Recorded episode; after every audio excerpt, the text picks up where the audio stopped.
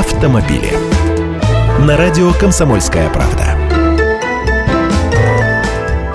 Здравствуйте. Между цветом автомобиля и личностью водителя есть связь. По крайней мере, ее увидели в результате опроса сотен водителей разных возрастов, который провела компания Ford. Итак, черный. Женщины, отдающие предпочтение автомобилям черного цвета, считают себя способными эффективно действовать в различных жизненных ситуациях и ориентированными на задачи личностями. При этом их бесит, если дела идут не по плану. Крутые, короче. Мужчины, выбирающие черное авто, склонны считать себя неорганизованными, которые полагаются на других в завершении начатых дел. Похоже, при выборе цвета служебного членовоза эти особенности не учитываются. Синий. Мужчины, которые выбирают автомобили синих оттенков, при принятии решений уделяют большое внимание своим чувствам. Вот такие воздушные. Но если машина темно-синяя, то все иначе. Такие авто выбирают консерваторы.